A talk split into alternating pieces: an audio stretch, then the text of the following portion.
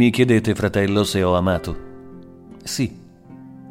È una storia singolare e terribile. E benché io abbia 66 anni, oso appena smuovere le ceneri di quel ricordo. Non voglio rifiutarvi nulla, ma non farei un simile racconto a un'anima meno salda della vostra. Sono eventi così strani che non riesco a credere mi siano accaduti. Per più di tre anni sono stato in balia di una strana e diabolica illusione. Io, povero prete di campagna, ho vissuto in sogno tutte le notti, Dio voglia che sia stato un sogno, una vita da dannato, una vita da mondano. Un solo sguardo, troppo compiacente rivolto ad una donna, poteva causare la perdita della mia anima. Ma alla fine, con l'aiuto di Dio e del mio santo patrono, sono riuscito a cacciare lo spirito maligno che mi possedeva la mia vita era complicata da un'esistenza notturna completamente diversa. Durante il giorno ero un prete del Signore casto, dedito alla preghiera e alle cose sante.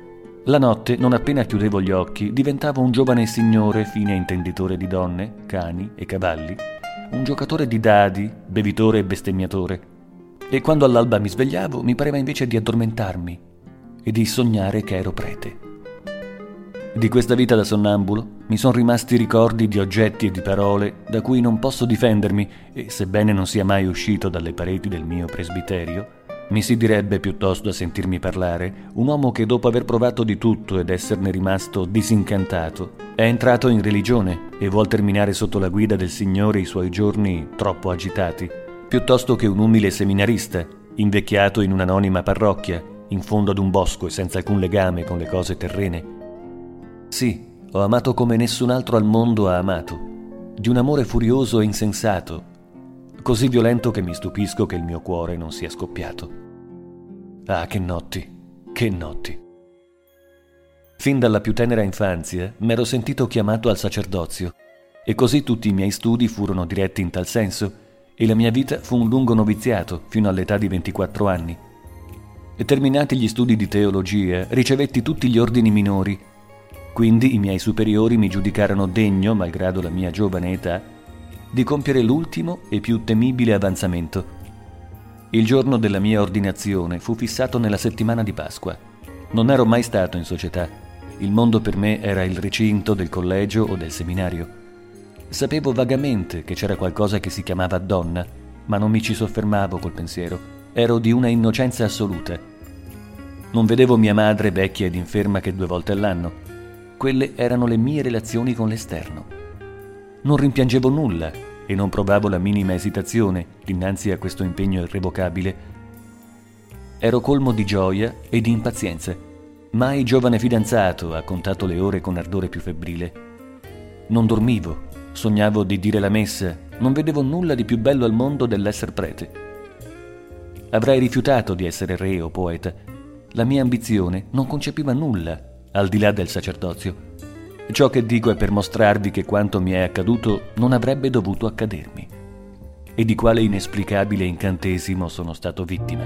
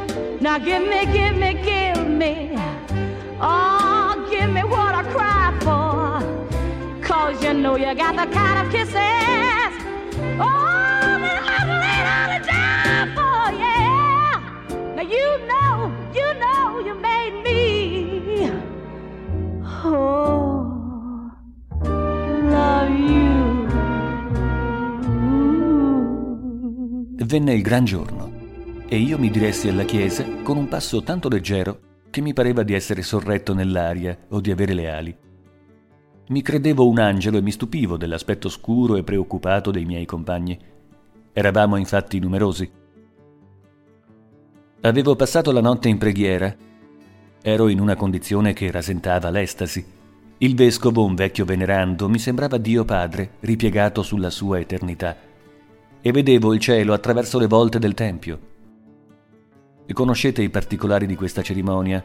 La benedizione, la comunione sotto le due specie, l'unzione del palmo delle mani con l'olio dei catecumeni e infine il santo sacrificio offerto insieme al vescovo. Non mi soffermerò su questo. Oh, come ha ragione Giobbe quanto è imprudente colui che non stipula un patto con i propri occhi. Alzai per caso la testa che avevo tenuta abbassata fino a quel momento e scorsi davanti a me, così vicina che avrei potuto toccarla, sebbene fosse in realtà ad una distanza abbastanza grande e dall'altra parte della balaustra, una giovane donna di rara bellezza e vestita con magnificenza regale. Fu come se vedessi, per la prima volta, provai la sensazione di un cieco che riacquista la vista all'improvviso. Il vescovo, così radioso fino a quel momento, si spense di colpo. I ceri impallidirono sui loro candelieri d'oro come le stelle al mattino e tutta la chiesa si fece buia all'improvviso. L'affascinante creatura si stagliava su quel fondo d'ombra come una rivelazione angelica. Sembrava brillare di luce propria invece di riceverla. Abbassai le palpebre, deciso a non alzarle più per sottrarmi all'influenza degli oggetti esterni, perché la distrazione cresceva sempre più e a malapena sapevo ciò che facevo. Un minuto dopo li riaprii, perché attraverso le ciglia vedevo la giovane sfavillare dei colori del prisma in una penombra purpurea come quando si guarda il sole. Oh, com'era bella! I più grandi pittori che cercando in cielo la bellezza ideale hanno portato in terra il divino ritratto della Madonna non si avvicinano a questa favolosa realtà. Né i versi del poeta né la tavolozza del pittore possono darne un'idea. Era imponente, con una figura ed un portamento da dea. I suoi capelli di un dolce biondo si separavano sulla sommità del capo e scendevano sulle tempie come due fiumi d'oro la si sarebbe detta una regina con il suo diadema. La sua fronte, di un biancore azzurrino e trasparente, spaziava larga e serena sugli archi delle due ciglia, praticamente brune, singolarità che dava risalto alle sue pupille verde mare, di vivacità e splendore insostenibili. Che occhi, con un balenio, decidevano il destino di un uomo. Avevano una vita, una limpidezza, un ardore, una umidità brillante che non ho mai visto in occhio umano ne sprigionavano raggi simili a frecce che vedevo finire dritte nel mio cuore. Non so se la fiamma che l'illuminava venisse dal cielo o dall'inferno, di sicuro veniva dall'uno o dall'altro. Quella donna era un angelo oppure un demonio, forse entrambe le cose. Di certo non proveniva dal fianco di Eva, nostra madre comune. Splendidi denti scintillavano sul suo rosso sorriso. Piccole fossette si formavano ad ogni movimento della sua bocca, nella seta rosa delle sue adorabili guance. Quanto al naso, di finezza e fierezza regali, esso rivelava la più nobile origine. Bagliori di agata guizzavano sulla pelle soda e luminosa delle sue spalle nude, mentre fili di grosse perle di un tono simile al suo collo le scendevano sul seno. Di tanto in tanto raddrizzava la testa col movimento ondeggiante di una serpe o di un pavone che si impettisce e imprimeva un leggero fremito all'alta gorgiera ricamata a giorno che la circondava come una rete d'argento Portava un abito di velluto rosso chiaro e dalle larghe maniche bordate di ermellino uscivano delle mani patrizie, di una delicatezza infinita, dalle dita lunghe e morbide, di una trasparenza così ideale che lasciavano filtrare una luce come quella dell'aurora. Questi particolari sono ancora così vividi in me che è come se risalissero a ieri e benché fossi molto turbato, nulla mi sfuggiva. La più leggera sfumatura, il piccolo neo all'angolo del mento, l'impercettibile peluria sul labbro, la pelle vellutata della fronte, l'ombra tremula delle ciglia sulle gote, coglievo ogni cosa con lucidità impressionante. Mentre la guardavo sentivo spalancarsi in me porte che finora erano rimaste chiuse Spiragli un tempo ostruiti si aprivano in ogni senso, lasciando intravedere prospettive ignote. La vita mi appariva sotto un aspetto assai diverso. Nascevo ad un nuovo ordine di idee. Una spaventosa angoscia mi attanagliava il cuore. Ogni minuto che passava mi sembrava un secondo e un secolo. Tuttavia la cerimonia continuava e io ero trascinato molto lontano dal mondo in cui i miei nuovi desideri furiosamente desideravano penetrare.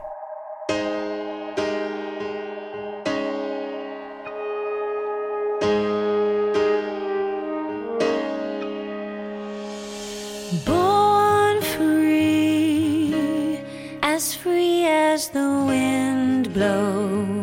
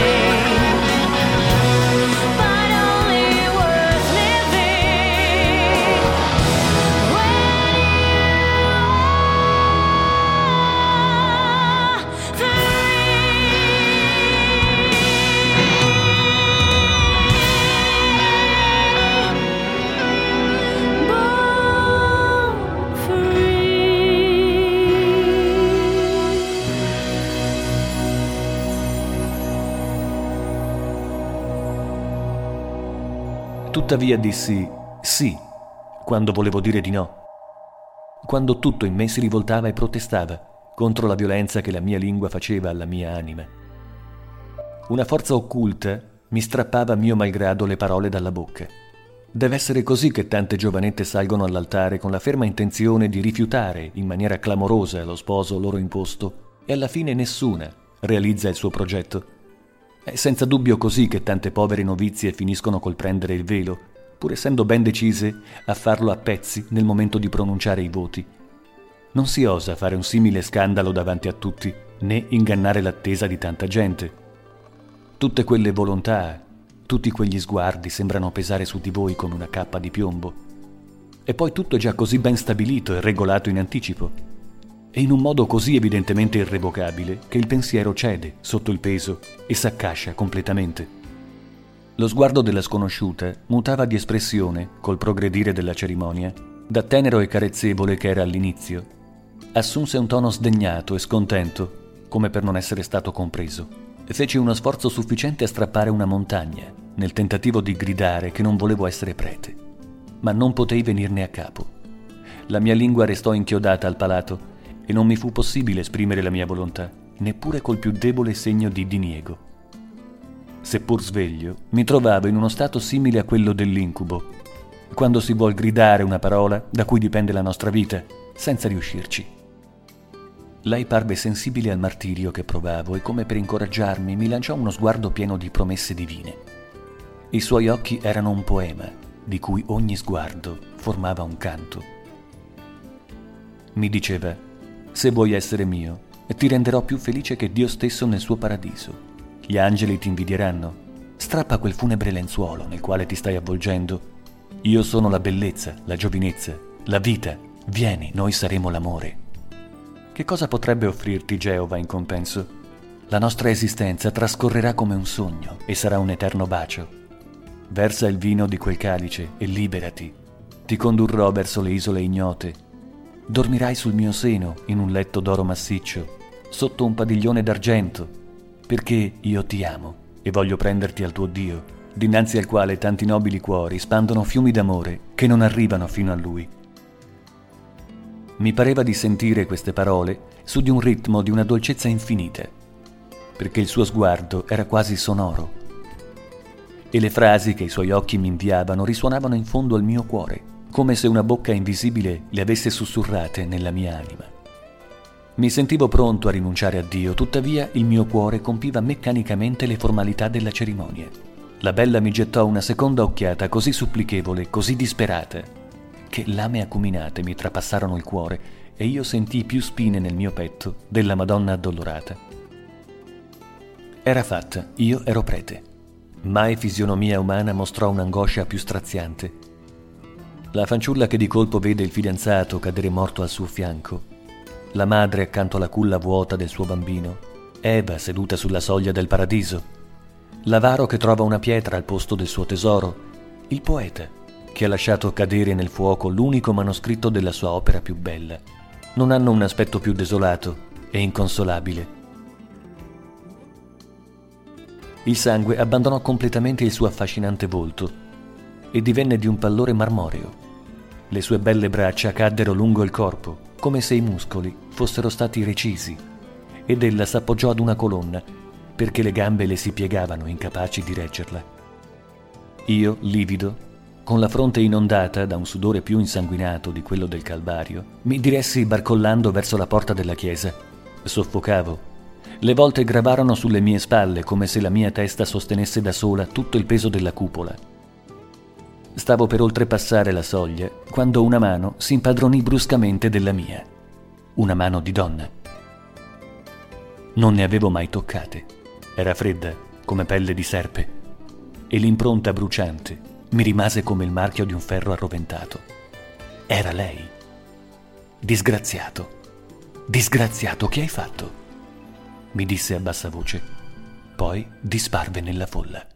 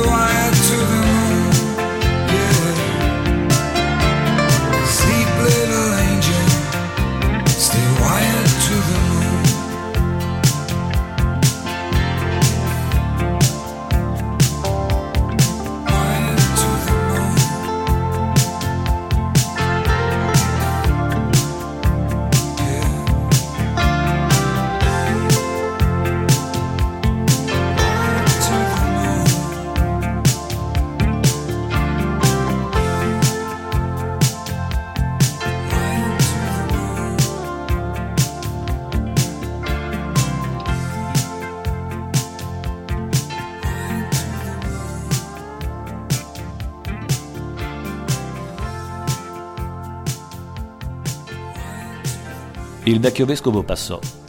Mi guardò con aria severa. Il mio contegno era il più strano del mondo. Impallidivo, arrossivo, mi girava la testa. Un mio compagno ebbe pietà di me, mi prese e mi condusse via. Sarei stato incapace di ritrovare da solo la strada del seminario. Alla svolta di una strada, mentre il giovane prete girava la testa da un'altra parte, mi si avvicinò un paggio nero, bizzarramente vestito, e mi diede, senza fermare la sua corsa, un piccolo portafoglio dagli angoli d'oro cesellati. Facendomi segno di nasconderlo, lo feci scivolare nella manica e lì lo tenni fino a quando non mi trovai solo nella mia cella. Feci saltare il fermaglio, non c'erano che due foglietti con queste parole. Clarimonda, Palazzo Concini. Allora ero così poco al corrente delle cose della vita che, malgrado la sua celebrità, non conoscevo Clarimonda e ignoravo completamente dove fosse il palazzo Concini. Feci mille congetture, una più stravagante dell'altra, ma in realtà, purché io potessi rivederla, non mi preoccupavo di ciò che potesse essere grandama oppure cortigiana. Quell'amore appena nato si era radicato in modo indistruttibile. Non pensai nemmeno di tentare di sradicarlo, tanto sentivo che la cosa era impossibile. Quella donna si era completamente impadronita di me. Un solo sguardo era bastato a cambiarmi. Aveva infuso in me la sua volontà. Non vivevo più in me, ma in lei e per lei. Facevo mille cose strane. Baciavo sulla mia mano il punto che lei aveva toccato e ripetevo il suo nome per ore intere. Non dovevo che chiudere gli occhi per vederla così distintamente come se ella fosse realmente presente e mi ripetevo le parole che mi aveva detto sotto il portale della chiesa. Disgraziato, disgraziato, che hai fatto? Comprendevo appieno l'orrore della mia situazione e l'aspetto funebre e terribile delle condizioni che avevo appena abbracciato mi si rivelava chiaramente. Essere prete, e cioè casto, non amare, non distinguere né il sesso né l'età, distogliersi da ogni bellezza, strapparsi gli occhi, strisciare sotto l'ombra gelida di un chiostro o di una chiesa, non vedere che moribondi, vegliare accanto a cadaveri ignoti e portare già addosso il proprio lutto con la sottana nera, che da abito può farsi all'occorrenza drappo per la propria bara. E sentivo in me la vita salire come un lago interno che gonfi e debordi. Il mio sangue batteva con forza nelle arterie. La mia giovinezza compressa così a lungo, esplodeva all'improvviso, come l'aloe che impiega cento anni a fiorire e che si apre con un colpo di tuono.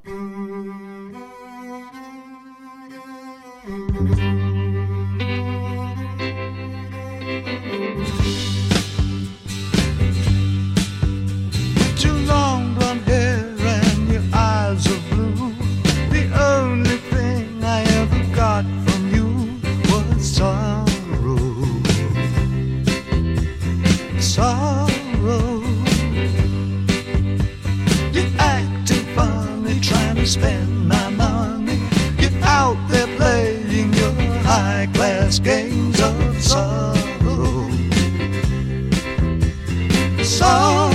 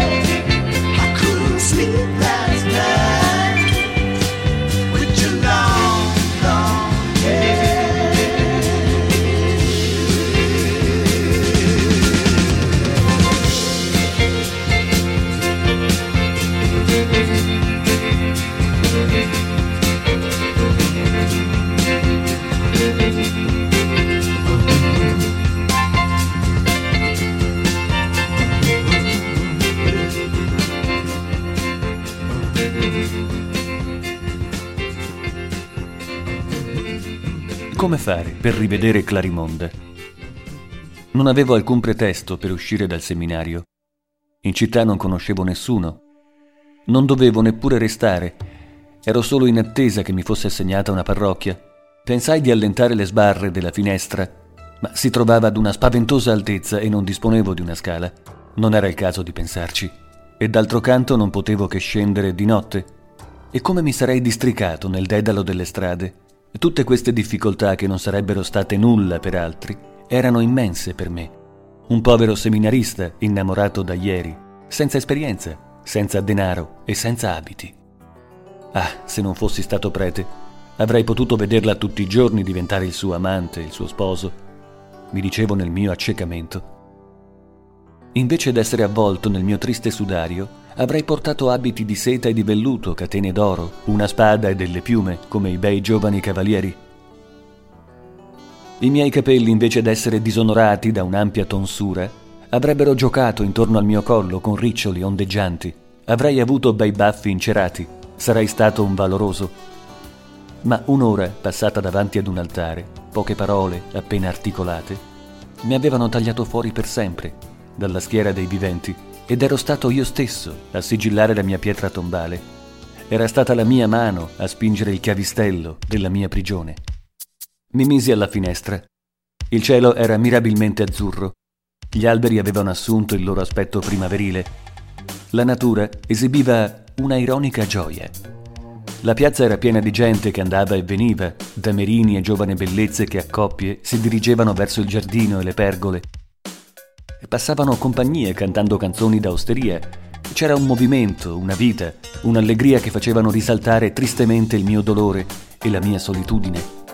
Una giovane madre giocava sulla soglia col suo bambino e mentre baciava la sua piccola bocca rossa, ancora imperlata di latte, rispettosamente gli faceva mille di quelle divine puerilità che solo le madri sanno escogitare. Il padre, che se ne stava in piedi a poca distanza, sorrideva dolcemente a quel gruppo incantevole e con le braccia incrociate si premeva la gioia nel cuore. Non potei sopportare oltre quello spettacolo. Chiusi la finestra e mi gettai sul letto con un odio ed una gelosia spaventose nel cuore. Mordevo le dita e la coperta come una tigre digiuna da tre giorni. Non so quanti giorni restai in quello stato, ma rigirandomi in uno spasmo furioso, vidi l'abate Serapione in mezzo alla stanza che mi osservava con attenzione. Mi vergognai di me stesso e abbassando la testa sul petto, mi coprii gli occhi con le mani. Romualdo, amico mio, accade in voi qualcosa di straordinario mi disse Serapione dopo qualche minuto di silenzio. La vostra condotta è veramente inesplicabile. Voi, così pio, così calmo e dolce, vi agitate nella vostra cella come una belva. State attento, fratello mio, e non date ascolto alle suggestioni del diavolo. Lo spirito maligno, irritato che vi siate consacrato al Signore, si aggira intorno a voi come un lupo e fa un ultimo sforzo per attirarvi a sé. Invece di lasciarvi abbattere, mio caro Romualdo, Costruitevi una corazza di preghiera, uno scudo di mortificazioni e combattete coraggiosamente il nemico. Lo vincerete. La prova è necessaria alla virtù e fa uscire dal crogiolo più affinati. Non spaventatevi né scoraggiatevi. Anche le anime meglio difese, le più sicure, hanno avuto di questi momenti. Pregate, digiunate, meditate e lo spirito maligno si ritirerà.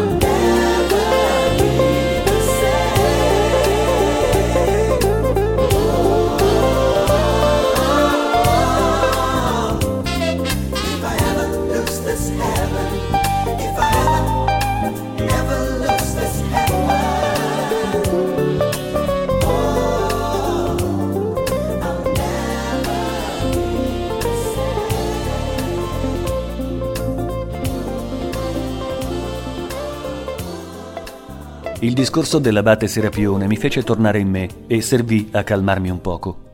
Venivo ad annunciarvi la vostra nomina alla curia, il prete che l'aveva è morto, e Monsignor Vescovo mi ha incaricato di installarvici. Siate pronto per domani?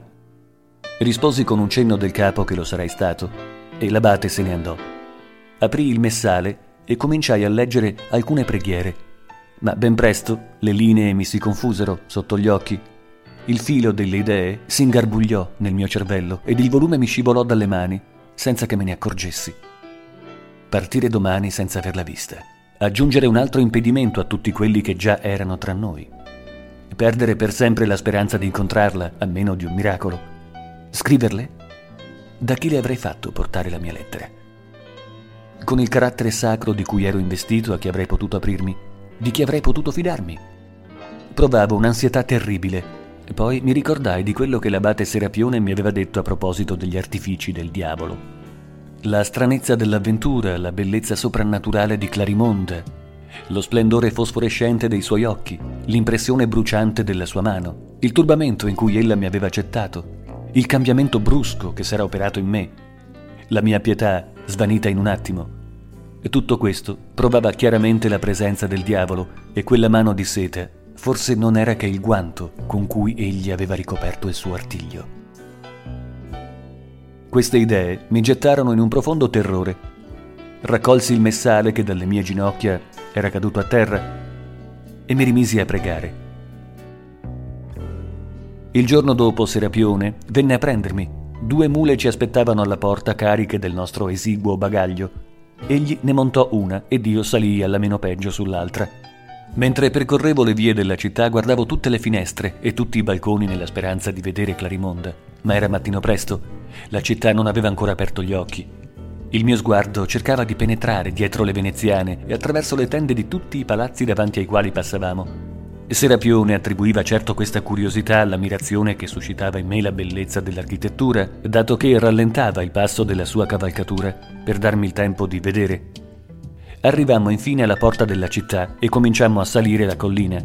Quando fui in alto, mi volsi per guardare ancora una volta i luoghi in cui viveva Clarimonda. L'ombra di una nube copriva completamente la città. I suoi tetti blu e rossi erano confusi in una mezza tinta generale, dalla quale emergevano qua e là come bianchi fiocchi di schiuma i vapori del mattino. Per un singolare effetto ottico si disegnava, biondo e dorato sotto un unico raggio di sole, un edificio che superava in altezza le costruzioni vicine, completamente annegate nel vapore. Sebbene fosse a più di una lega, pareva vicinissimo. Se ne distinguevano i minimi particolari, le torrette, le piattaforme, le finestre e persino le banderuole a coda di rondine. Che palazzo è quello che vedo laggiù illuminato da un raggio di sole? chiesi a Serapione. Si fece scudo agli occhi con una mano e dopo aver guardato mi rispose È l'antico palazzo che il principe Concini ha dato alla cortigiana Clarimonda. Vi accadono cose spaventose. In quel momento, ancora non so se fu realtà o illusione, credetti di vedere scivolare sulla terrazza una forma agile e bianca che brillò un secondo e si spense. Era Clarimonda. O sapeva forse che a quell'ora dall'alto di quel ripido sentiero, che mi allontanava da lei e che non dovevo ridiscendere mai più, ardente e inquieto, divoravo con gli occhi il palazzo che lei abitava e che un derisorio gioco di luce sembrava avvicinare a me, come per invitarmi ad entrarvi da padrone? Senza dubbio lei lo sapeva, perché la sua anima era troppo profondamente legata alla mia per non risentirne le più piccole scosse, ed era questo sentimento che l'aveva spinta a salire sulla sommità della terrazza, avvolta ancora nei suoi veli notturni, nella glaciale rugiada del mattino. L'ombra raggiunse il palazzo ed allora non ci fu più che un immobile oceano di tetti e di comignoli, nel quale si distingueva soltanto un'ondulazione montuosa.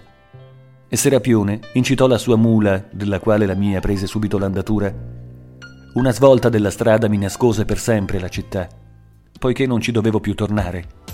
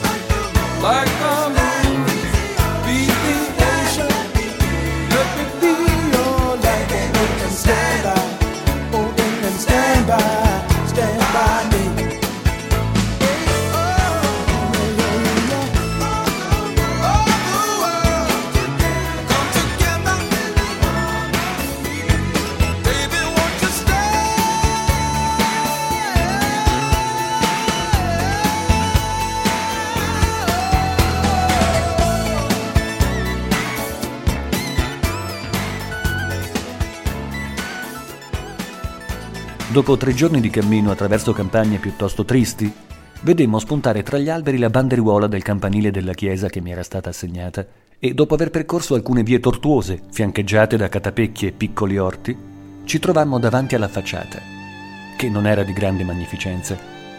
Un portico adorno di qualche nervatura e di due o tre pilastri di granito tagliati grossolanamente, un tetto di tegole e dei contrafforti della stessa pietra dei pilastri era tutto.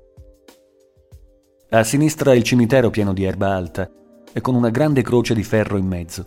A destra, nell'ombra della chiesa, il presbiterio. Era una casa di semplicità estrema e di un arido decoro. Entrammo. Alcune galline beccavano i rari grani di avena. Apparentemente abituate all'abito nero degli ecclesiastici, non si impaurirono affatto per la nostra presenza e si spostarono appena per lasciarci passare. Un abbaiare roco si fece sentire e vedemmo accorrere un vecchio cane. Era il cane del mio predecessore, Aveva l'occhio smorto, il pelo grigio e tutti i sintomi dell'età più tarda alla quale possa giungere un cane. Lo accarezzai dolcemente e subito mi camminò accanto con aria molto soddisfatta.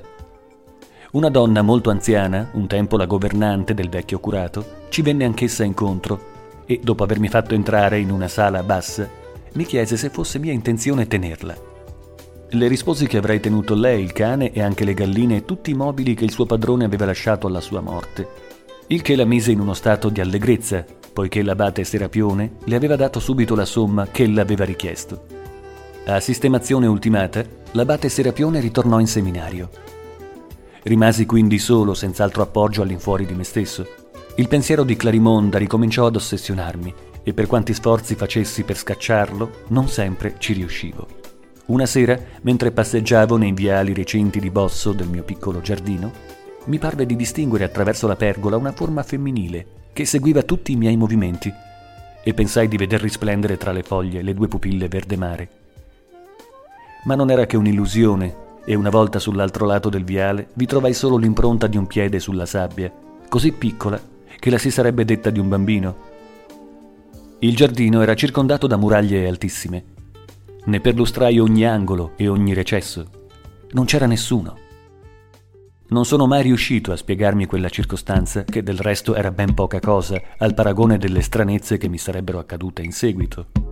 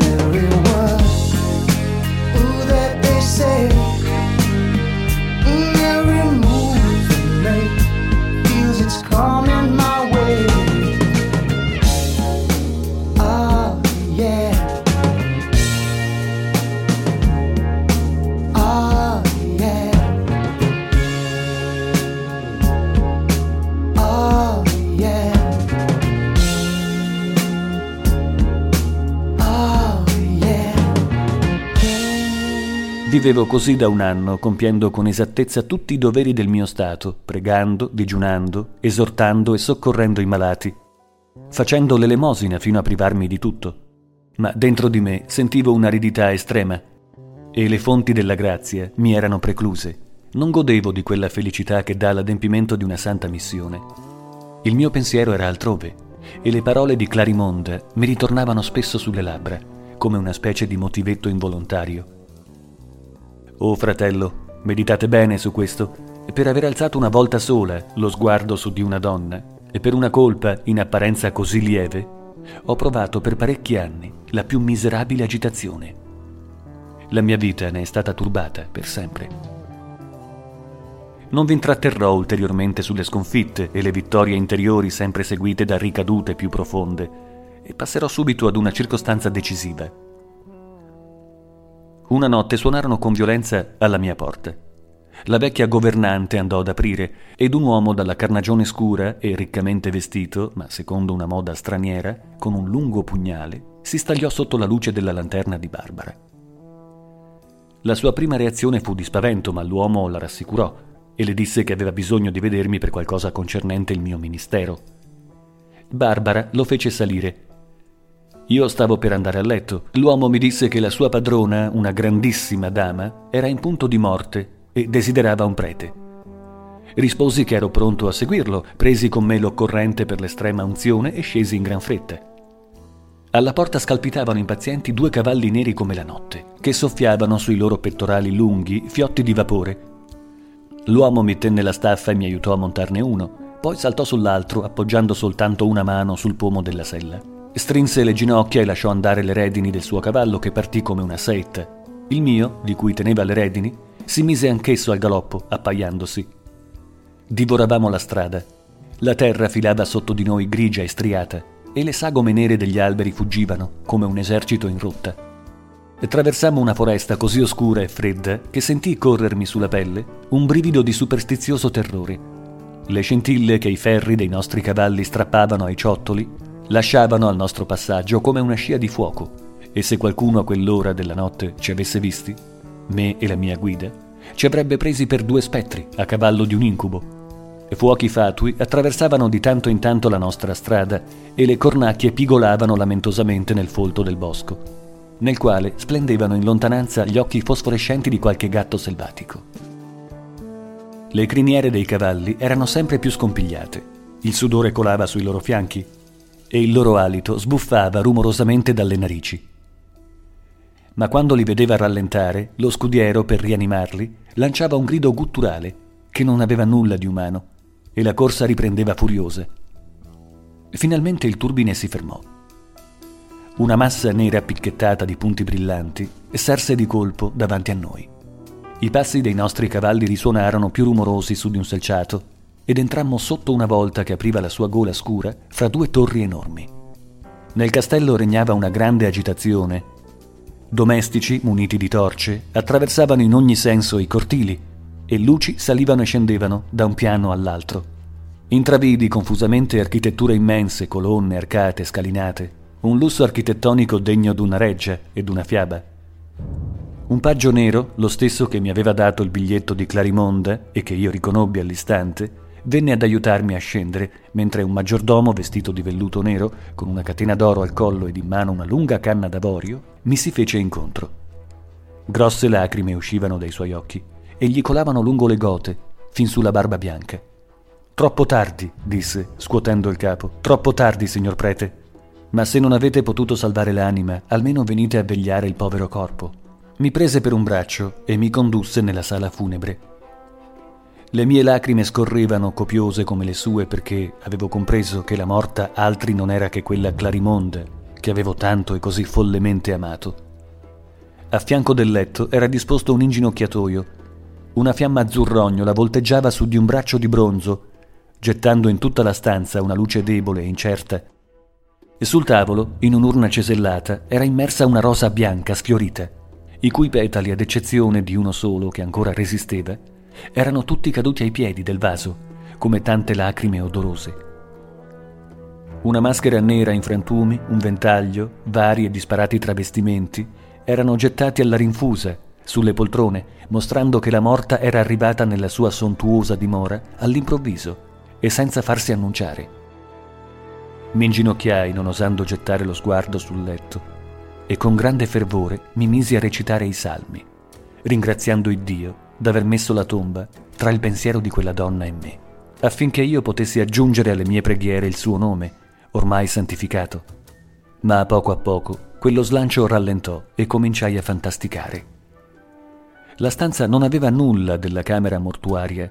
Al posto dell'aria fetida e cadaverica che ero abituato a respirare nelle veglie funebri, un languido fumo d'essenze orientali, un non so quale amoroso profumo di donna galleggiava dolcemente nell'aria tiepida. La pallida luminosità che vi regnava dava la sensazione piuttosto di una penombra studiata per la voluttà, che quella di una lampada dai riflessi giallastri che tremolano vicino ai cadaveri Pensavo al caso singolare che mi aveva fatto ritrovare Clarimonda nel momento in cui la perdevo per sempre, ed un sospiro di rimpianto mi sfuggì dal petto. Mi sembrò che anche dietro di me qualcuno avesse sospirato e involontariamente mi volsi. Era l'eco. Nel fare quel movimento, lo sguardo mi cadde sul catafalco che fino ad allora avevo evitato di guardare. Le cortine di damasco rosso a grandi fiori, rialzate da cordoni dorati, lasciavano vedere la morta sdraiata e con le mani giunte sul petto. Era ricoperta da un velo di lino di un candore abbagliante, che la porpora scura della tenda faceva risaltare ancora meglio, ed era talmente sottile che non celava affatto l'incantevole forma del suo corpo e permetteva di seguire le belle linee sinuose che neppure la morte avesse potuto irrigidire. La si sarebbe detta una statua d'alabastro, fatta da un abile scultore per decorare la tomba di una regina oppure una fanciulla, addormentata sulla quale fosse caduta la neve. Non resistevo più, e quell'aria d'alcova mi inebriava. Il profumo di rosa appassita mi saliva al cervello ed io camminavo a grandi passi per la stanza, fermandomi ogni volta davanti al catafalco per considerare la graziosa morta sotto la trasparenza del lenzuolo. Just you know why. Why you and I will by and by know true love ways. Sometimes we'll sigh, sometimes we'll cry, and we'll know why just you and I know true love ways throughout the days.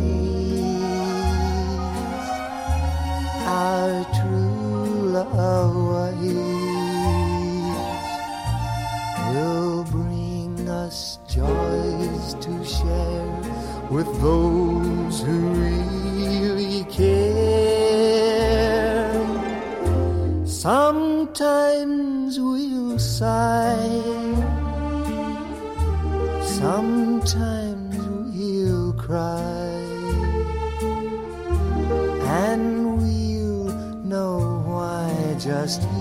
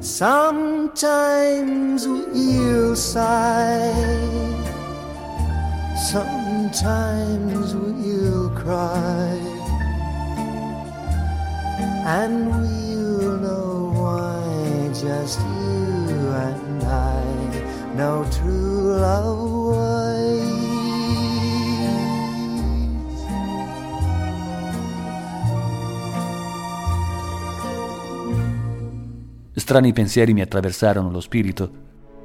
Mi immaginavo che non fosse morta realmente e che questa fosse una messa in scena, usata da lei per attirarmi nel suo castello e parlarmi del suo amore. Per un istante credetti addirittura di aver visto un suo piede muoversi sotto il candore dei veli. E poi mi dicevo, è davvero Clarimonda?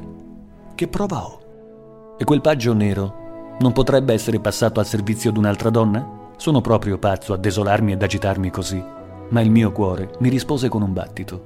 È lei, è proprio lei. Mi avvicinai al letto e guardai con raddoppiata attenzione l'oggetto della mia incertezza. Ve lo confesserò.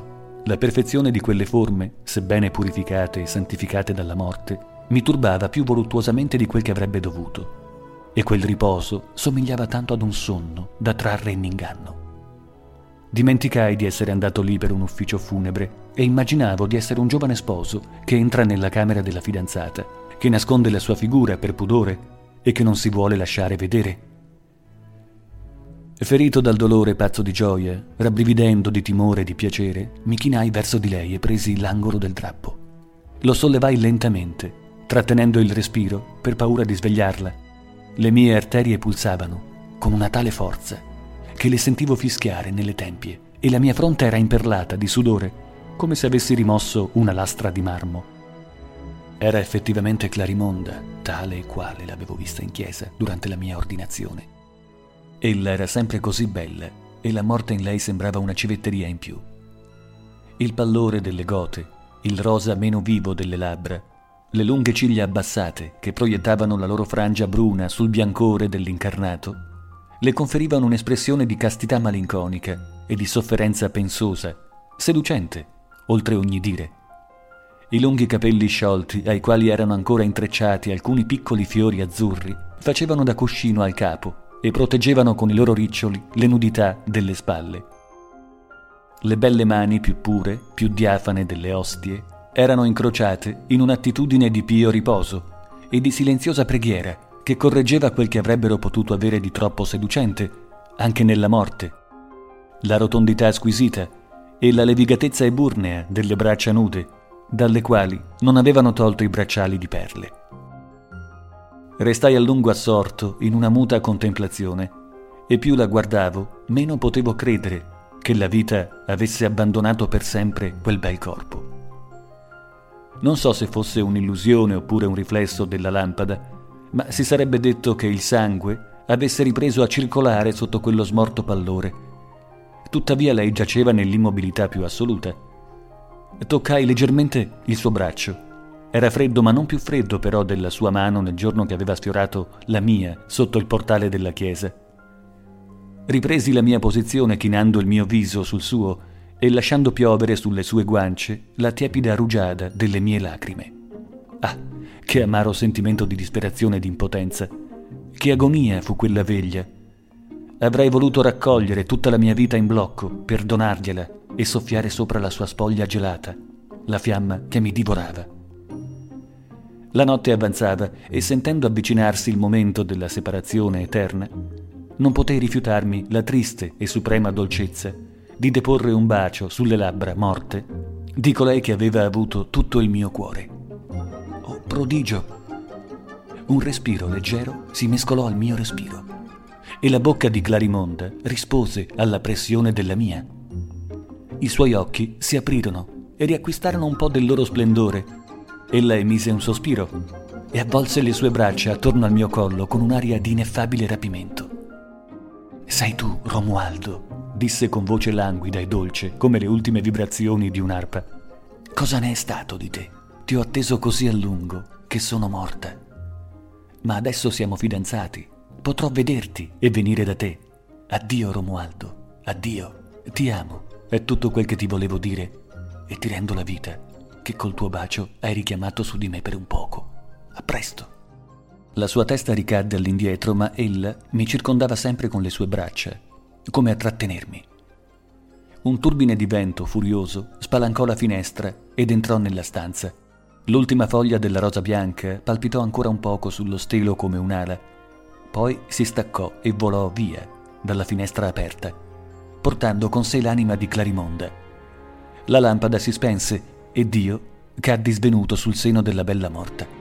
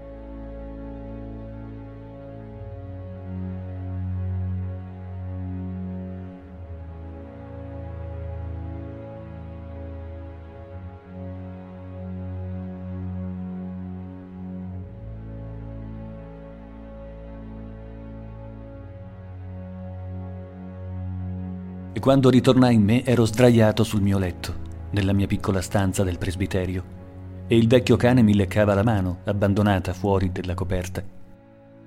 Barbara si agitava nella camera con un tremito senile, aprendo e chiudendo cassetti, mescolando polveri in alcuni bicchieri.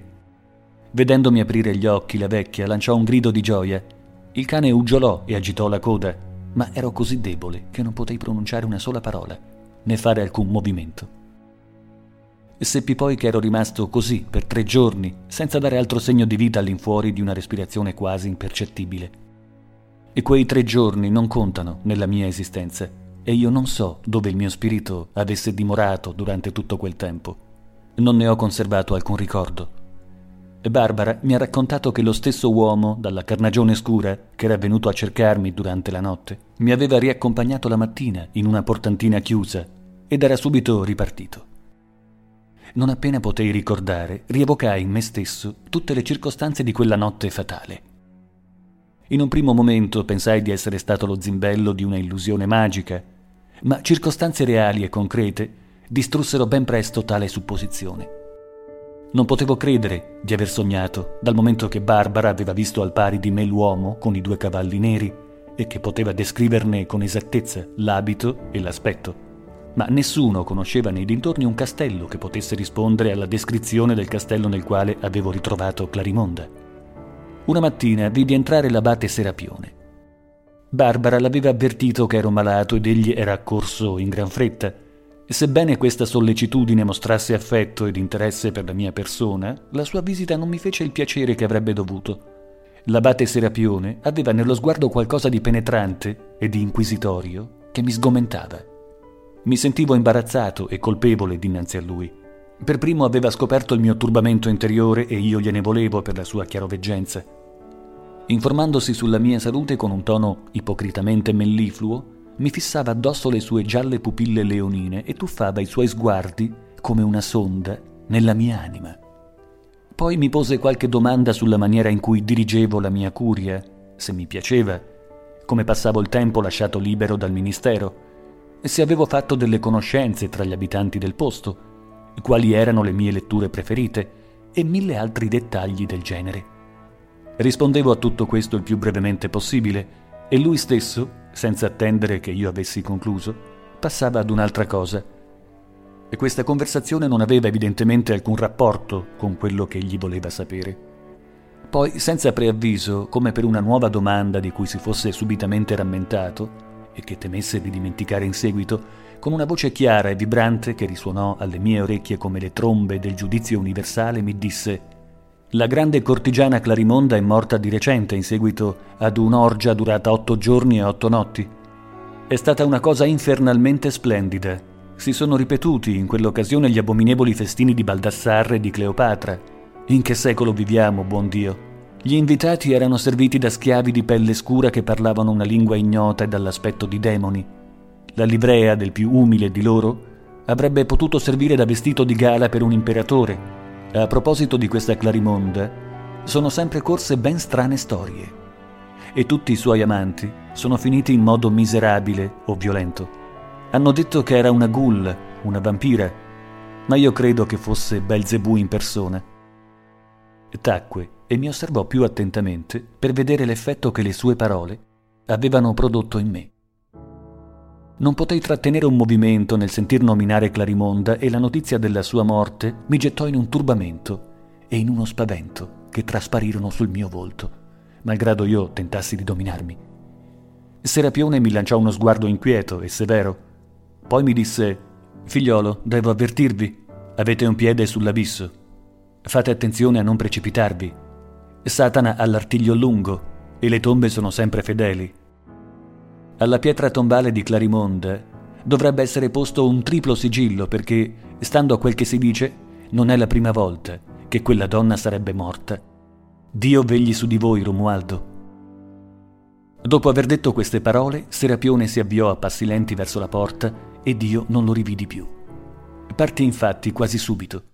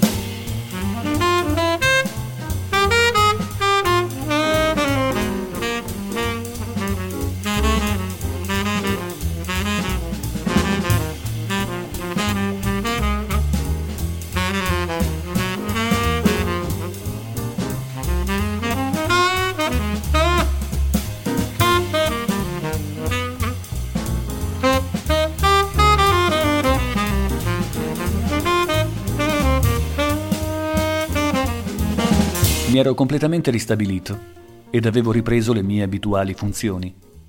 Il ricordo di Clarimonde e le parole del vecchio abate erano sempre presenti al mio spirito. Eppure nessun avvenimento straordinario era venuto a confermare le funebri previsioni di Serapione ed io cominciavo a credere che i suoi timori e i miei terrori fossero eccessivi. Ma una notte feci un sogno. Avevo appena bevuto i primi sorsi del sonno quando sentii aprirsi le cortine del mio letto e gli anelli scorrere sull'asta con un forte rumore. Mi sollevai bruscamente sul gomito e vidi l'ombra di una donna in piedi davanti a me. Riconobbi subito Clarimonda. Aveva in mano una piccola lampada, simile nella forma a quelle che si mettono sulle tombe, e la cui luce dava alle sue dita sottili una rosea trasparenza che si prolungava con una impercettibile gradazione fino al biancore opaco e latteo del braccio nudo. Era coperta soltanto dal sudario di lino che la ricopriva sul catafalco e ne tratteneva le pieghe sul seno, come vergognandosi di essere così poco vestita. Ma la sua piccola mano non era sufficiente. Era così bianca che il colore del lenzuolo si confondeva con quello della carne sotto la pallida luce della lampada. Avvolta a quel fine tessuto che tradiva tutti i contorni del suo corpo, essa somigliava ad un'antica statua di marmo, di bagnante, piuttosto che ad una donna dotata di vita. Morta o viva, statua o donna, ombra o corpo, la sua bellezza era sempre la stessa. Soltanto il verde splendore delle sue pupille era un po' spento e la sua bocca, così vermiglia un tempo, appariva ora di un rosa debole e tenero, quasi simile a quello delle guance. I piccoli fiori blu che avevo notato tra i suoi capelli erano completamente secchi e avevano perduto tutte le loro foglie, ma tutto questo non le impediva, così bella che malgrado la singolarità dell'avventura ed il modo inesplicabile con cui si era introdotta nella mia camera, non provai il minimo spavento.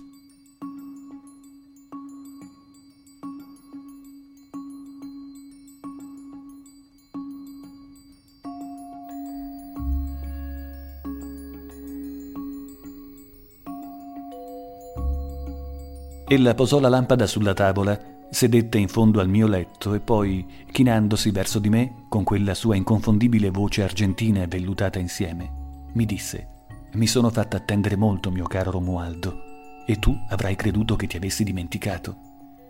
Ma vengo da molto lontano, da un luogo da cui nessuno finora è tornato. Non c'è luna né sole. Nel paese da cui vengo non c'è che spazio e ombra, non strade, non sentieri non c'è terra per posare i piedi, non c'è aria per le ali. E tuttavia eccomi, perché l'amore è più forte della morte e finirà per vincerla. Ah, quanti volti pallidi, quante terribili cose ho visto nel mio viaggio, e quali difficoltà ha dovuto superare la mia anima tornata in questo mondo, per la forza di volontà, per ritrovare il suo corpo e rientrarvi. Quanti sforzi ho dovuto fare per sollevare la lastra con la quale mi avevano coperta. Guarda, L'interno delle mie povere mani è straziato. Baciale per guarirle, amore caro. Una dopo l'altra mi pose le palme fredde sulla bocca. E io, io le baciai parecchie volte, mentre lei mi guardava con un sorriso di ineffabile compiacimento. Lo confesso a mia vergogna, avevo completamente dimenticato i consigli dell'abate Serapione e la condizione della quale ero investito. Ero caduto al primo assalto senza opporre resistenza. Non avevo neppure cercato di respingere il tentatore. La fresca pelle di Clarimonda penetrava nella mia. Mi sentivo percorrere da brividi voluttuosi. Povera bambina. Malgrado tutto ciò che ho visto, stento ancora a credere che fosse un demonio. Perlomeno non ne aveva l'aspetto, e Satana non ha nascosto mai meglio i suoi artigli e le sue corna. Seduta sui talloni, se ne stava accucciata sul bordo del mio giaciglio in una posizione piena di indolente civetteria. Ogni tanto passava la sua piccola mano nei miei capelli, arrotolandoli in boccoli, come per sperimentare sul mio viso nuove acconciature. Io lasciavo fare con colpevole compiacimento, mentre lei accompagnava tutto ciò col più incantevole cicaleccio. Strano è che non provavo alcuno stupore per un'avventura tanto straordinaria e con la facilità con cui delle visioni si accettano senza problemi gli avvenimenti più bizzarri, io non vedevo in ciò nulla che non fosse perfettamente naturale. Ti amavo molto ancor prima di averti visto, mio caro Romualdo, e ti cercavo ovunque. Eri il mio sogno e ti ho scorto in chiesa nel momento fatale. Subito ho detto, è lui, e ti lanciai uno sguardo nel quale misi tutto l'amore che avevo provato, che provavo e che dovevo continuare a provare per te.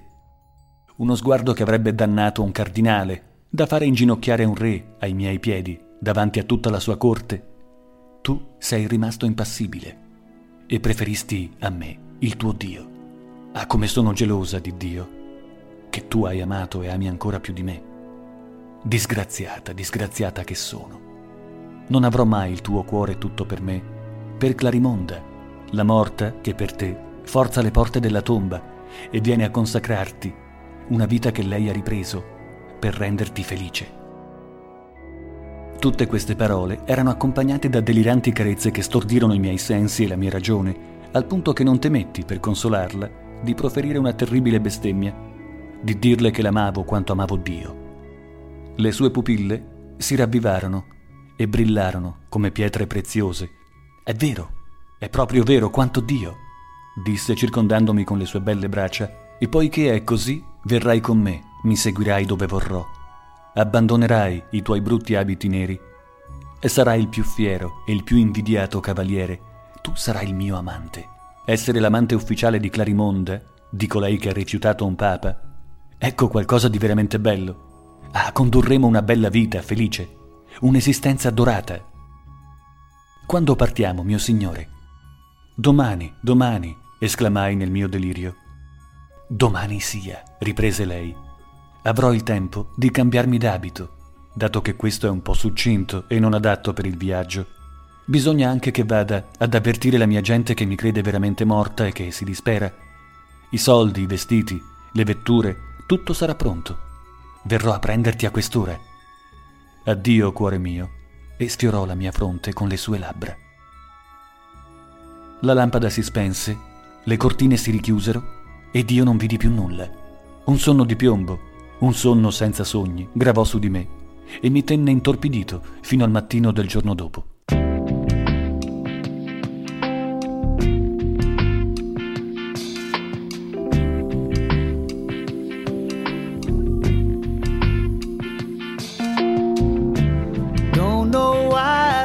Slept on my side of the bed.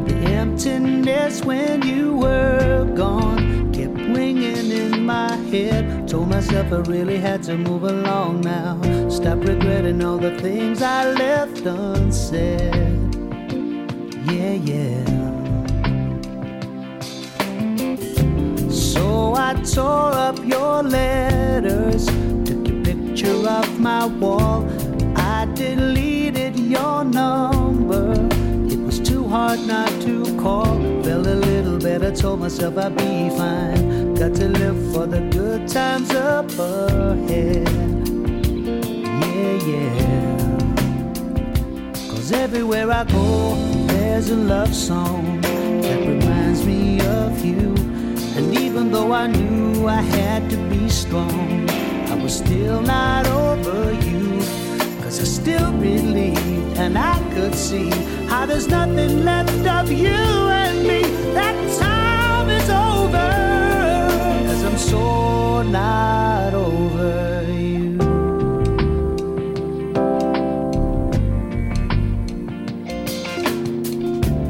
All my friends tried to tell me that I'd find somebody new. Why waste time being lonely out of my mind. I'm a fool if I thought I could forget. And I could not forget. Cause everywhere I go, there's a love song that reminds me of you. And even though I knew I had to be strong, I was still not over you. Cause I still believed and I could see there was nothing left of you and me. That time is over. Cause I'm so not over you. Now I've found a way to keep you there beside me. To where my love won't be denied. I can only hope to keep you there and guide me. There's no more need to hide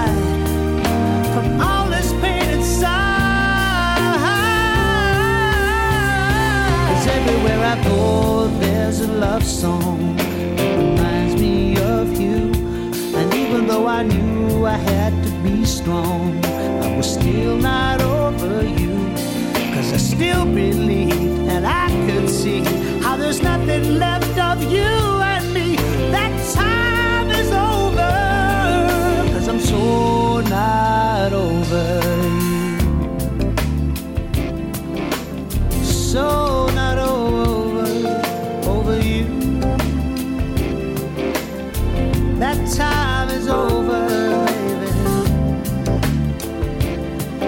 Cause I'm so not over.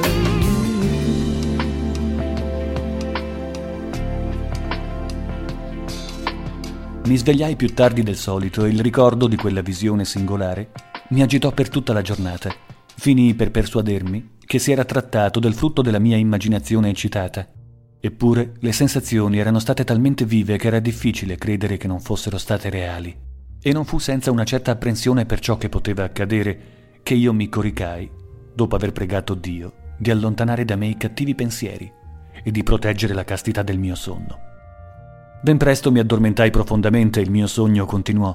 Le cortine si aprirono e io vidi Clarimonda non come la prima volta, pallida nel suo bianco sudano e le viole della morte sulle guance, ma gaia, svelta ed elegante, con un superbo abito da viaggio in velluto verde, adorno di cordoncini dorati e rialzato su di un fianco a mostrare la gonna di raso. I suoi capelli biondi sfuggivano in grossi riccioli sotto un largo cappello di feltro nero, carico di piume bianche capricciosamente ripiegate. Teneva in mano un frustino che terminava con un fischietto d'oro. Mi toccò leggermente e disse: Ebbene, bel dormiglione, è così che vi preparate? Contavo di trovarvi in piedi. Alzatevi presto, non abbiamo tempo da perdere. Io saltai giù dal letto. Su, vestitevi e partiamo, disse, indicando un pacchetto che aveva portato. I cavalli sono impazienti e mordono il freno alla porta. Dovremmo essere già a dieci leghe da qui. Mi vestì in fretta. Lei stessa mi tendeva i capi di vestiario, ridendo forte della mia goffaggine, indicandomene l'uso quando sbagliavo. Mi sistemò i capelli e quando l'ebbe fatto, mi tese uno specchio da tasca di cristallo di Venezia, adorno di una filigrana d'argento, e mi disse: Cosa te ne pare? Vuoi prendermi al tuo servizio come valletto di camera? Non ero più lo stesso, non mi riconobbi. Non mi somigliavo più di quanto una statua finita assomiglia ad un blocco di pietra. La mia vecchia figura era soltanto il grosso abbozzo di ciò che rifletteva lo specchio. Ero bello e la mia vanità fu notevolmente lusingata da questa metamorfosi. Quegli abiti eleganti, la ricca giacca ricamata, facevano di me un personaggio completamente diverso ed io consideravo con ammirazione la potenza di quel metro di stoffa tagliata in un certo modo. Lo spirito del mio abbigliamento penetrava nella mia pelle, tanto che in capo a dieci minuti ero già passibilmente fatuo e feci qualche giro per la stanza per acquistare disinvoltura. Clarimonda mi guardava con un compiacimento materno e pareva assai contenta della sua opera. Ora basta con i trastulli, in cammino, mio caro Romualdo. Dobbiamo andare lontano e non arriveremo. Mi prese per mano e mi portò con sé. Tutte le porte si aprivano dinanzi a lei, non appena le toccava, e passammo davanti al cane senza svegliarlo. Trovammo sulla porta Margheritone, lo scudiero che già mi aveva accompagnato. Teneva per le briglie tre cavalli, neri come i primi, uno per me, uno per sé, uno per Clarimonda. Dovevano essere cavalli di razza spagnola, nati da giumente fecondate dallo zefiro, perché correvano veloci come il vento. E la luna, che era sorta alla nostra partenza per illuminarci, rotolava nel cielo come una ruota staccata dal suo carro. La scorgevamo sulla nostra destra balzare di albero in albero inseguirci affannata.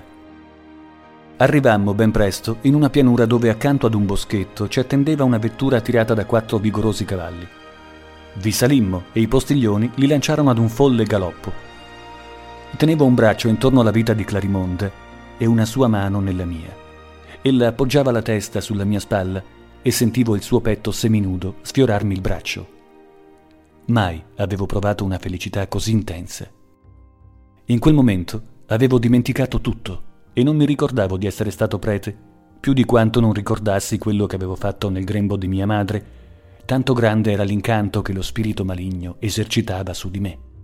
Da quella notte la mia natura si è come sdoppiata e ci furono in me due uomini e l'uno non conosceva l'altro. Ora credevo di essere un prete che ogni notte sognava di essere un gentiluomo, ora un gentiluomo che sognava di essere prete. Non riuscivo più a distinguere il sogno dalla veglia e non sapevo dove cominciava la realtà e dove finiva l'illusione.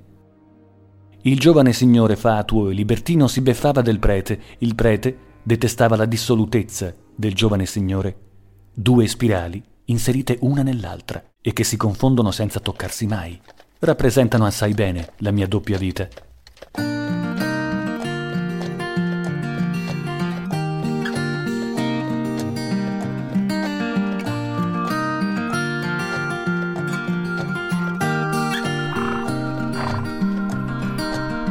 Well, there's three versions of this story mine and yours, and then the truth. Now we can put it down to circumstance, our childhood, then our youth. Out of some sentimental gain, I wanted you to feel my pain, but it came back, returned to sender. I read your mind and tried to calm. My tears could fill the outlet hall. Is this the sound of sweet surrender? What a shame we never listened. I told you through the television. And all that went away was the price we paid. People spend a lifetime this way. Oh, what a shame. So I got busy throwing everybody underneath the bus. And with your poster 30 foot high at the back of Toys R Us.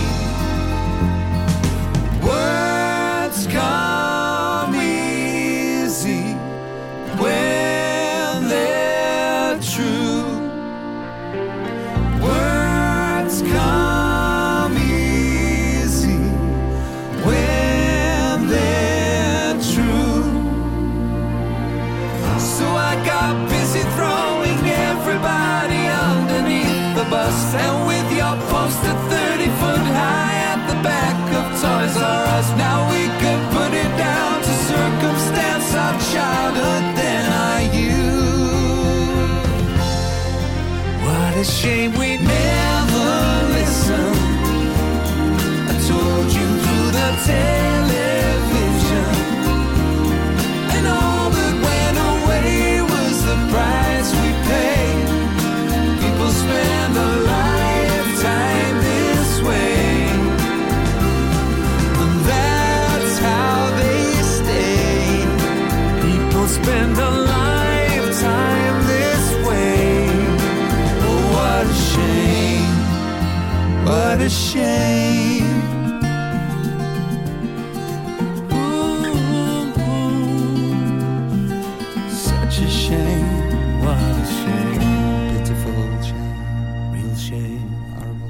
Malgrado la stranezza di questa situazione, non credo di aver sfiorato la follia per un solo istante. Ho sempre conservato nettissima la percezione delle mie due esistenze. C'era solo un fatto assurdo che non potevo spiegarmi, e cioè che il sentimento di uno stesso io esistesse in due uomini così diversi. Era un'anomalia della quale non mi rendevo conto, sia che io credessi di essere il curato del piccolo villaggio o il signor Romualdo, l'amante di Clarimonde. Resta il fatto che io ero, o almeno credevo di essere, a Venezia. Non ho ancora potuto scoprire quanto vi fosse di illusione e di realtà in questa bizzarra avventura. Abitavamo un grande palazzo di marmo sul Canal Grande, pieno di affreschi e di statue, con due opere di Tiziano del periodo migliore nella camera da letto di Clarimonda. Un palazzo degno di un re. Ognuno di noi aveva la propria gondola con i propri gondolieri, la stanza da musica e il proprio poeta. Clarimonda concepiva la vita in maniera sfarzosa e c'era un po' di Cleopatra nella sua natura. Quanto a me, conducevo una vita da figlio di principe e mi atteggiavo come se fossi stato della famiglia di uno dei dodici apostoli o dei quattro evangelisti della Repubblica Serenissima. Non avrei ceduto il passo neppure al doge, e credo che, dopo Satana caduto dal cielo, nessuno sia stato più orgoglioso e insolente di me. Andavo al ridotto e giocavo furiosamente. Incontravo la migliore società del posto, donne di teatro, scrocconi, parassiti e spadaccini. Eppure, nonostante la mia vita dissipata, restavo fedele a Clarimonda. L'amavo perdutamente.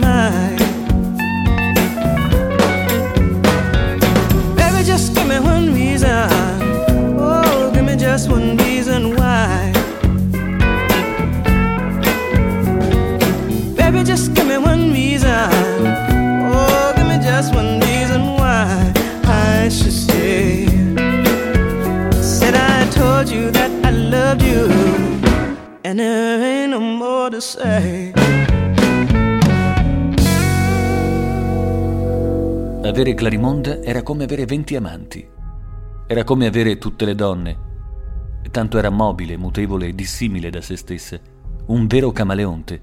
Vi faceva commettere con lei l'infedeltà che avreste commesso con altre, assumendo completamente il carattere, il portamento e il tipo di bellezza della donna che pareva piacervi. Mi restituiva il mio amore centuplicato e invano i giovani patrizi e i vecchi del Consiglio dei Dieci le fecero le più magnifiche proposte. Un Foscari giunse fino a proporle di sposarlo.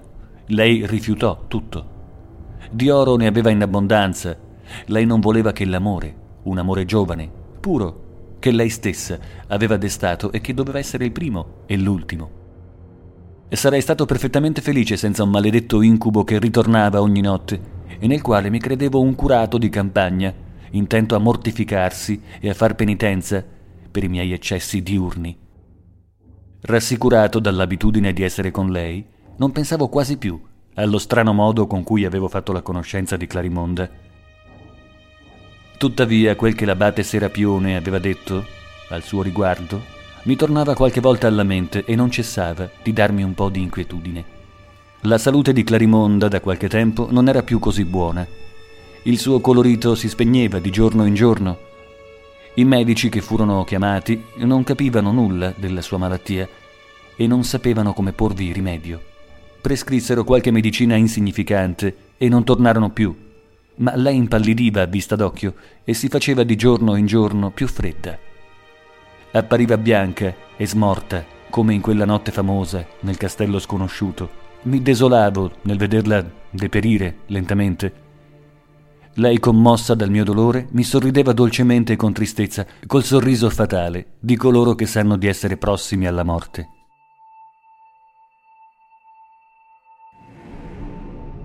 Una mattina ero seduto presso il suo letto e pranzavo su di un tavolino per non lasciarla sola neppure un istante. Nel tagliare un frutto mi feci sbadatamente una ferita abbastanza profonda ad un dito. Il sangue ne uscì formando subito piccoli rivoli purpurei e qualche goccia schizzò Clarimonda. I suoi occhi si illuminarono, la sua fisionomia assunse un'espressione di gioia feroce e selvaggia che non le avevo mai visto. Balzò giù dal letto con un'agilità animale, l'agilità di una scimmia o di un gatto, e si precipitò sulla mia ferita, mettendosi a succhiarla con un'aria di indicibile voluttà. Ingoiava il sangue a piccoli sorsi, lentamente e con cura, come un gourmet assapora il vino di Xeres o di Siracusa. Socchiudeva le palpebre e le pupille dei suoi occhi erano diventate oblunghe anziché rotonde. Ogni tanto si interrompeva per baciarmi la mano, poi ricominciava a premere con le labbra sulla mia piaga per farne uscire ancora, ancora qualche goccia rossa.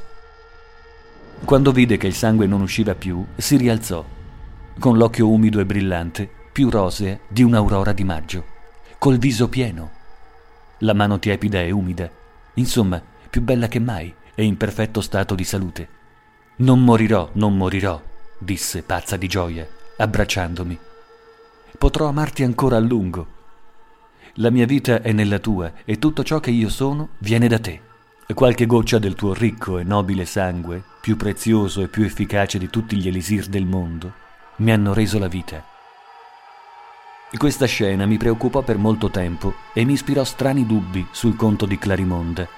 E la sera stessa, quando il sonno mi ebbe ricondotto al mio presbiterio, vidi l'abate Serapione più grave e più indagatore che mai.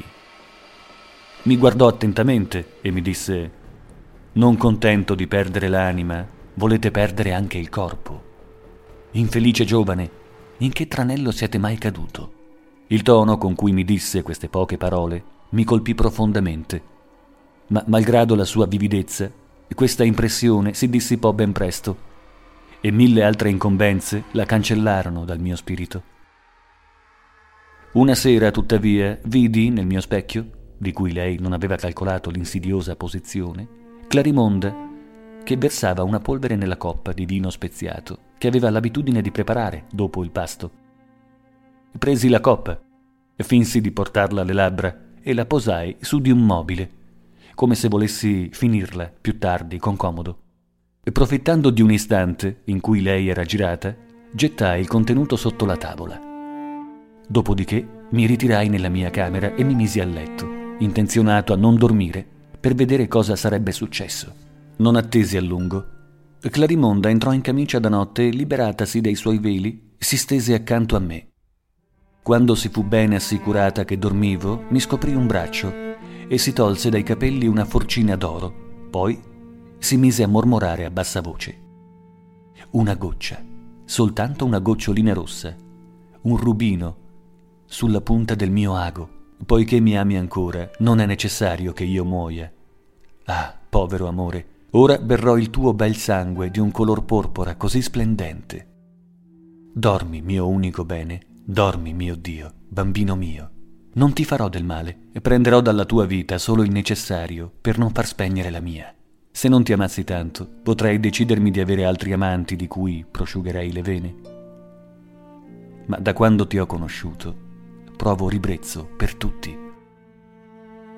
Ah, che bel braccio, quanto è rotondo, com'è bianco. Non oserei mai pungere questa graziosa vena blu. Mentre parlava così piangeva e sentivo le sue lacrime cadere sul mio braccio. Finalmente si decise. Mi fece una piccola puntura con l'ago e si mise a succhiare il sangue che ne colava. Sebbene ne avesse bevuto appena poche gocce, colta dal timore di dissanguarmi, mi circondò il braccio con una piccola benda, dopo aver spalmato la ferita con un unguento che la cicatrizzò all'istante. Non c'erano più dubbi, l'abate Serapione aveva ragione. Ciò nonostante non potevo impedirmi di amare Clarimonda e le avrei dato volentieri tutto il sangue di cui aveva bisogno per sostenerla nella sua fittizia esistenza. D'altronde non avevo grande paura. La donna prevaleva sul vampiro e ciò che avevo visto e sentito mi rassicurava completamente. Avevo allora vene abbondanti che non si sarebbero esaurite tanto in fretta e non mercanteggiavo la mia vita goccia a goccia. Mi sarei aperto il braccio da solo e le avrei detto bevi e che il mio amore penetri nel tuo corpo col mio sangue. Evitavo di fare la minima allusione al narcotico che mi aveva versato e alla scena del lago e vivevamo nel più perfetto accordo. Tuttavia i miei scrupoli di prete mi tormentavano più che mai e non sapevo quale nuova macerazione inventare per domare e mortificare la mia carne. Nonostante tutte queste visioni fossero involontarie ed io non vi partecipassi in nulla, non osavo toccare il Cristo con mani così impure e con uno spirito insudiciato da simili dissolutezze, reali o sognate. Per evitare di cadere in queste spossanti allucinazioni, tentai di impedirmi di dormire. Tenevo aperte le palpebre con le dita, rimanevo in piedi lungo le pareti, lottando con tutte le mie forze contro il sonno, ma la sabbia del sonno rotolava ben presto nei miei occhi e vedendo che la lotta era inutile, abbassavo le braccia, scoraggiato e stanco, e la corrente mi trascinava verso le perfide rive. Serapione mi faceva le esortazioni più veementi, rimproverando duramente la mia mollezza e il mio poco fervore. Un giorno, che ero stato più agitato del solito, mi disse Per liberarvi di questa ossessione non c'è che un mezzo, e sebbene sia estremo, bisogna usarlo. A mali estremi, estremi rimedi. So dove Clarimonda è stata sepolta. Bisogna che noi la disseppelliamo. Perché voi vediate in che stato pietoso è l'oggetto del vostro amore. Non sarete più tentato di perdere l'anima vostra per un cadavere immondo divorato dai vermi e prossimo a diventare polvere. Ciò vi farà sicuramente rientrare in voi.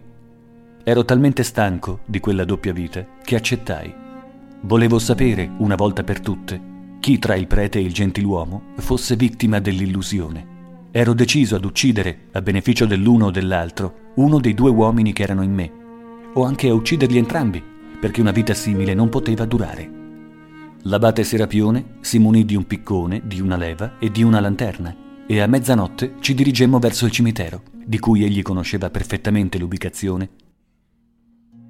Dopo aver proiettato la luce della lanterna sulle iscrizioni di numerose tombe, arrivammo finalmente ad una pietra mezza nascosta dall'erba alta, corrosa da muffe e piante parassite, dove deciframmo questo inizio di iscrizione. Qui giace Clarimonda, che fu in vita la più bella del mondo.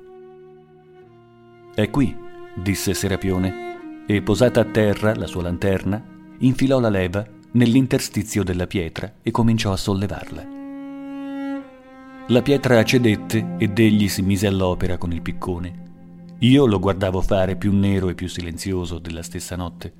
Quanto a lui, curvo sulla sua funebre opera, grondava sudore, ansimava, e il suo respiro, sincopato, sembrava il rantolo di un agonizzante. Era uno strano spettacolo a chi ci avesse visti. Saremmo sembrati più profanatori e ladri che preti di Dio. Lo zelo di Serapione aveva qualcosa di duro e di selvaggio che lo faceva assomigliare ad un demonio piuttosto che a un apostolo o ad un angelo e il suo volto, dai tratti austeri e profondamente solcati dal riflesso della lanterna, non era per nulla rassicurante. Sentivo sulle mie membra un sudore freddo e i miei capelli drizzarsi dolorosamente sulla testa. Consideravo nel fondo del mio animo l'azione del severo Serapione come un sacrilegio abominevole.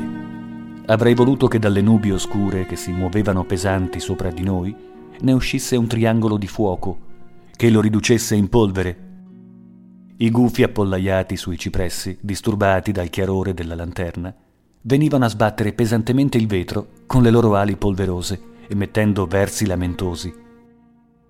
Le volpi uggiolavano in lontananza e dal silenzio sorgevano mille rumori sinistri. Finalmente il piccone di Serapione urtò la bara, le cui pareti risuonarono con rumore cupo e sonoro, con quel rumore terribile che dà il nulla quando lo si tocca la scoperchiò e io vidi Clarimonda pallida come un marmo, con le mani giunte. Il bianco sudario che la ricopriva dalla testa ai piedi. Una gocciolina rossa brillava come una rosa all'angolo della sua bocca scolorita.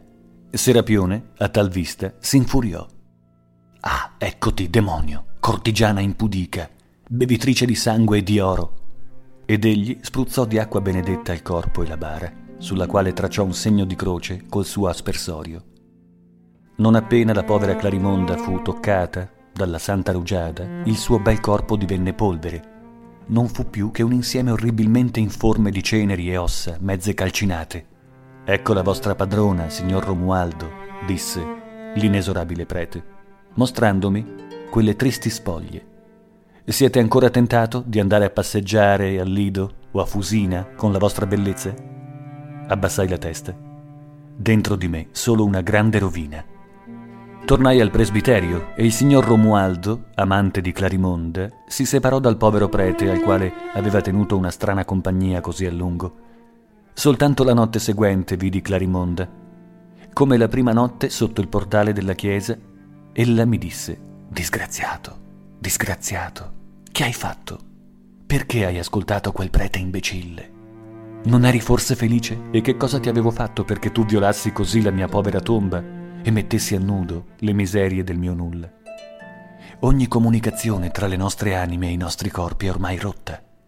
Addio, mi rimpiangerai. Ella si dileguò nell'aria come fumo e non la rividi più. Ahimè, ha detto il vero. L'ho rimpianta più di una volta e la rimpiango ancora. La pace della mia anima è stata pagata a caro prezzo. L'amore di Dio non era sufficiente a sostituire il suo. Ecco, fratello, la storia della mia giovinezza.